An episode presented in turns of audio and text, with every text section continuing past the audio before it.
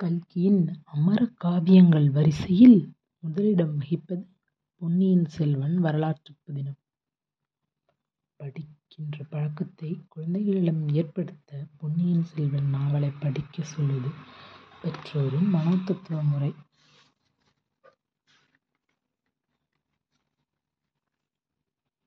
தமிழ் படிக்கும் பழக்கம் இளைய தலைமுறையினரிடம் குறைந்து வரும் இந்த காலகட்டத்தில் பொன்னியின் செல்வன் வரலாற்று புதினம் அந்த ஆபத்தை தடுத்து தமிழ்மொழி வளர்ச்சிக்கு உதவும் என்ற எண்ணத்தில் இந்த பதிப்பை வெளியிட்டிருக்கிறார்கள். படிக்க படிக்க அலுப்பு தட்டாத இந்த அரிய நூலை வெளியிடுவதில் பெருமை கொள்கிறது பதிப்பகம். இந்த நூல் சிறப்பாக அமைய பாடுபட்ட அத்தனை நண்பர்களுக்கும் நன்றி. ஐந்து பாகங்களை உள்ளடக்கியது பொன்னியின் செல்வன். முதல் பாகம் புதுவெள்ளம், இரண்டாம் பாகம் சுழல் காற்று, மூன்றாம் பாகம் கொலைவாள், நான்காம் பாகம் மணிமகுடம், ஐந்தாம் பாகம் தியாக சிகரம்.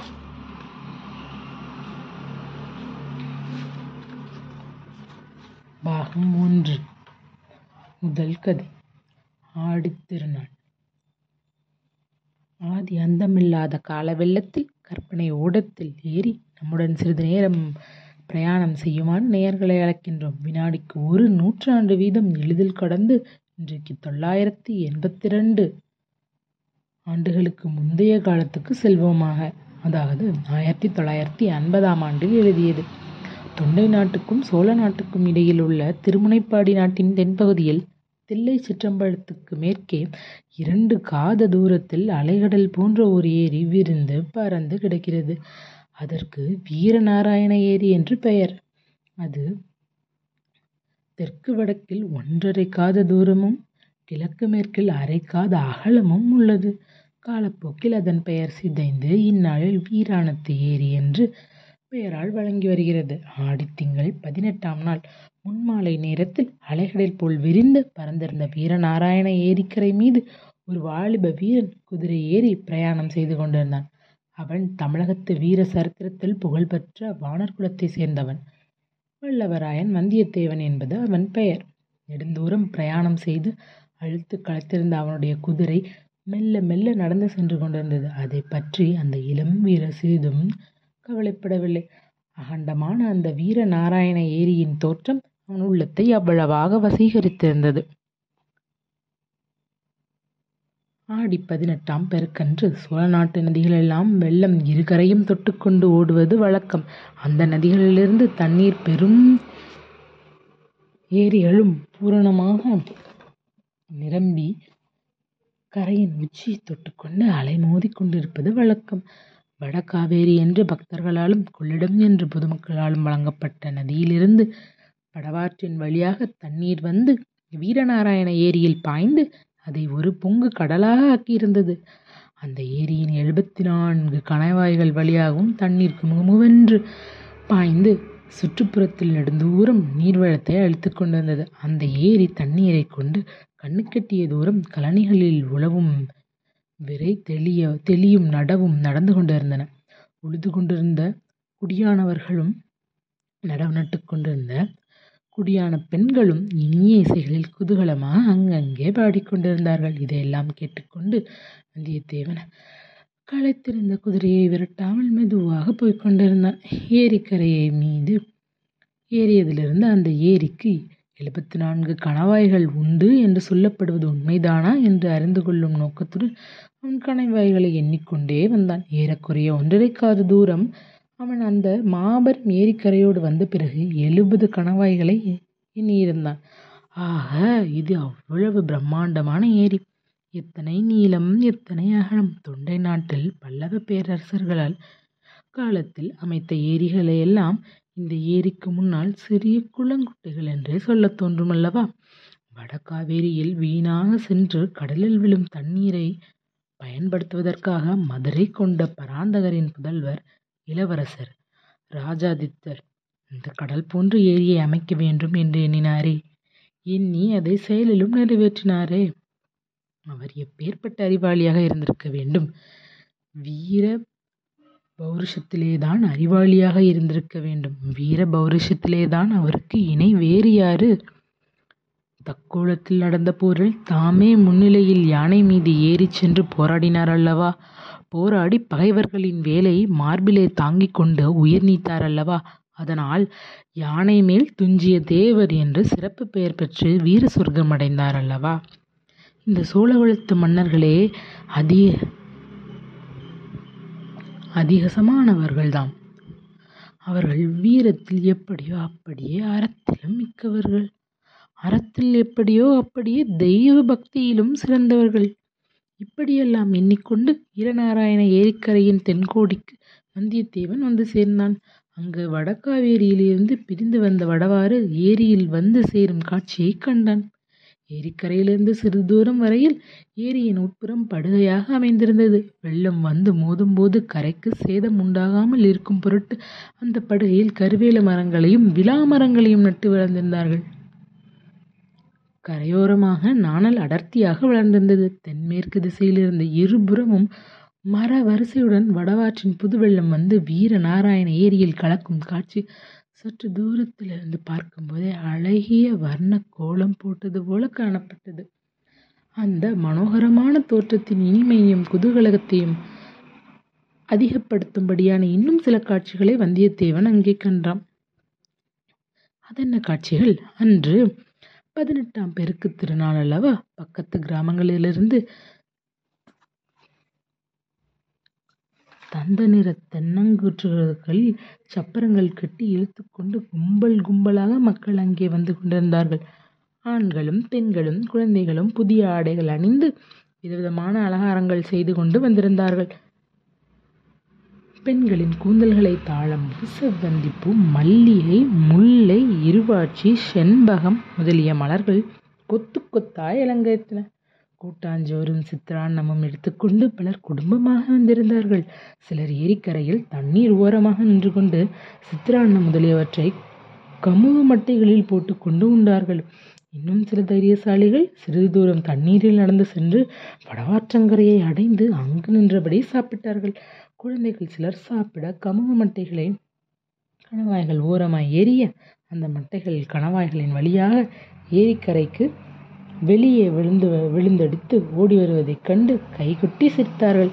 ஆடவர்களில் சில வம்புக்காரர்கள் தங்கள் காதலிகளின் கூந்தலில் சுடிந்த மலர்களை அவர்கள் அறியாமல் எடுத்து கணவாய் ஓரத்தில் விட்டு ஏரிக்கரைக்கு மறுபக்கத்தில் அவை ஓடி வருவதைக் கண்டு மகிழ்ந்தார்கள். இதையெல்லாம் பார்த்து கொண்டு சிறிது நேரம் வல்லவராயன் அங்கேயே நின்று கொண்டிருந்தான். அங்கு நின்ற பெண்களில் இனிய குரலுடைய சிலர் பாடுவதையும் காது கொடுத்து கேட்டான். அவர் ஓடப்பாட்டும் வெள்ளப்பாட்டும் கும்மியும் சிந்துவும் பாடினார்கள். மிகுந்த குதூகலத்துடன் பாடினார்கள். வடவாறு வங் பொங்கி வருது வந்து பாருங்கள் பள்ளியரே. வெள்ளாறு விரைந்து வருது. வேடிக்கை பாருங்கள் தோழியரே. காவேரி புரண்டு வருது காண வாருங்கள் பாங்கியரே என்பன போன்ற வெள்ளப்பாட்டுக்கள் வந்தியத்தேவன் செவிகளில் இன்ப வெள்ளமாக பாய்ந்தன. வேறு சிலர் சோழகுல மன்னர்களின் வீர புகழை கூறும் பாடல்களை பாடினார்கள். முப்பத்தி இரண்டு போர்களில் ஈடுபட்டு உடம்பில் தொன்னூற்றாறு காயங்களை ஆபரணங்களாக கொண்டிருந்த விஜயாலய சோழனின் வீரத்தை சில பெண்கள் பாடினார்கள். அவனுடைய மகன் ஆதித்த சோழனுடைய வீரத்தை போற்றி அவன் காவேரி நதி உற்பத்தியாகும் இடத்திலிருந்து கடலில் சேரும் இடம் வரையில் அறுபத்தி நாலு சிவாலயங்கள் எடுப்பித்ததை ஒரு பெண் அழகிய பாட்டாக பாடினாள். ஆதித்தனுடைய மகன் பராந்தக சோழ மகாராஜன் பாண்டியர்களையும் பல்லவர்களையும் சேரர்களையும் வென்று ஈழத்துப்படை அனுப்பி வெற்றி கொடி நாட்டிய வரலாற்றினை இன்னொரு பெண் உற்சாகமாக ததும்ப பாடினாள். ஒவ்வொருத்தையும் பாடிய போது அவளை சுற்றிலும் பலர் நின்று கேட்டார்கள். அவ்வப்போது ஆஹா என்று கோஷித்து தங்கள் மகிழ்ச்சியை தெரிவித்துக் கொண்டார்கள். குதிரை மீது இருந்தபடியே அவர்களுடைய பாடல்களை கேட்டுக்கொண்டிருந்த வந்தியத்தேவனை ஒரு மூதாட்டி கூர்ந்து கவனித்தாள். தம்பி வெகு தூரம் இருந்து வந்தாய் போலிருக்கிறதே. நீயும் களைத்திருக்கிறாய் குதிரை மீதிருந்து இறங்கி வந்து கொஞ்சம் கூட்டாஞ்சோறு சாப்பிடு என்றாள்.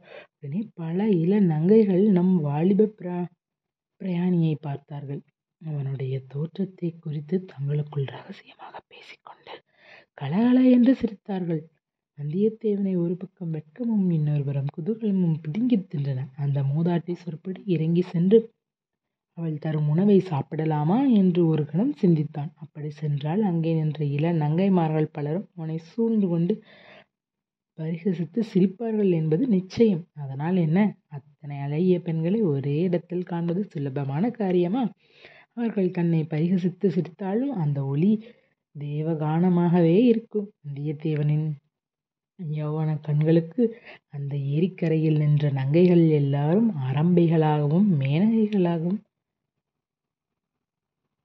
தோன்றினார்கள். ஆனால் அதே சமயத்தில் தென்மேற்கு திசையில் வடவாற்று நீரோட்டத்தில் தோன்றிய ஒரு காட்சி அவனை சிறிது தயங்கச் செய்தது. வெள்ளைப்பாய்கள் விரிக்கப்பட்ட ஏழெட்டு பெரிய ஓடங்கள் வெண் சிறகுகளை கொண்டு நீரில் மிதந்து வரும் அன்ன பட்சிகளைப் போல் மேலே காற்றினால் உந்தப்பட்டு விரைந்து வந்து கொண்டிருந்தன. ஏரிக்கரையில் பலவகை களியாட்டங்களில் ஈடுபட்டிருந்த ஜனங்கள் அத்தனை பேரும் அந்த படகுகள் வரும் திசையை ஆவலுடன் பார்க்கத் தொடங்கினார்கள். அந்த படகுகளில் ஒரு படகு எல்லாவற்றிற்கும் முன்னதாக விரைந்து வந்து ஏரிக்கரையை வடக்கு நோக்கி திரும்பும் மூலையை அடைந்தது. அந்த படகில் கூரிய பிரகாசமான வேல்களை ஏந்திய ஆஜானு பாகுவான வீரர்கள் பலர் இருந்தார்கள் அவர்களில் சிலர் ஏரிக்கரையில் குதித்திறங்கி அங்கே இருந்த ஜனங்களை பார்த்து போங்கள். போங்கள். என்று விரட்டினார்கள். அவர்கள் அதிகமாக விரட்டுவதற்கு இடம் வையாமல் ஜனங்களும் அவர்களுடைய பாத்திரங்கள் முதலியவற்றை எடுத்துக்கொண்டு விரைந்து கரையேறத் தொடங்கினார்கள். வந்தியத்தேவனுக்கு இது ஒன்றும் விளங்கவில்லை. இந்த வீரர்கள் யார்? பின்னால் வரும் பாய் விரிந்த படகுகளில் யார் வருகிறார்கள்? எங்கிருந்து வருகிறார்கள்? ஒருவேளை அரச குடும்பத்தைச் சேர்ந்தவராக இருப்பார்களோ? ஏரிக்கரையின் கையில் கோல் விடுத்து நின்ற பெரியவர் ஒருவரே வல்லவராயன் ஐயா, இந்த வீரர்கள் யாரை சேர்ந்தவர்கள்? அதோ பின்னால் வரும் ஓடங்கள் யாருடையவை? எதற்காக இவ்வீரர்கள் மக்களை விரட்டுகிறார்கள்? மக்களும் எதற்காக வருகிறார்கள்? என்று அடுக்கினான். தம்பி, உனக்கு தெரியவில்லையா? என்ன? அதோ அந்த படகுகள் நடு படகில் ஒரு கொடி பறக்கிறதே, அதில் என்ன எழுதியிருக்கிறது பார் என்றார் பெரியவர். பனைமரம் போல் தோன்றுகிறது என்றான். பனைமரம்தான் பனைமரக் கொடி பழுவேட்டரையர் கொடி என்று உனக்கு தெரியாதா? மகாவீரர் பழுவேட்டரையரா வருகிறார்? என்று வந்தியத்தேவன் திடுக்கிட்ட குரலில் கேட்டான். அப்படித்தான் இருக்க வேண்டும். பனைமரை கொடியை உயர்த்திக் கொண்டு வேறு யாரார் வரமுடியும்? என்றார் பெரியவர். வல்லவராயனுடைய கண்கள் அளவில்லா வியப்பில் விரிந்து படகுகள் வந்த திசையை நோக்கினார் பழுவேட்டரையரை பற்றி வல்லவராயன் எவ்வளவோ கேள்விப்பட்டிருக்கிறார் யார்தான் படாமல் இருக்க முடியும்?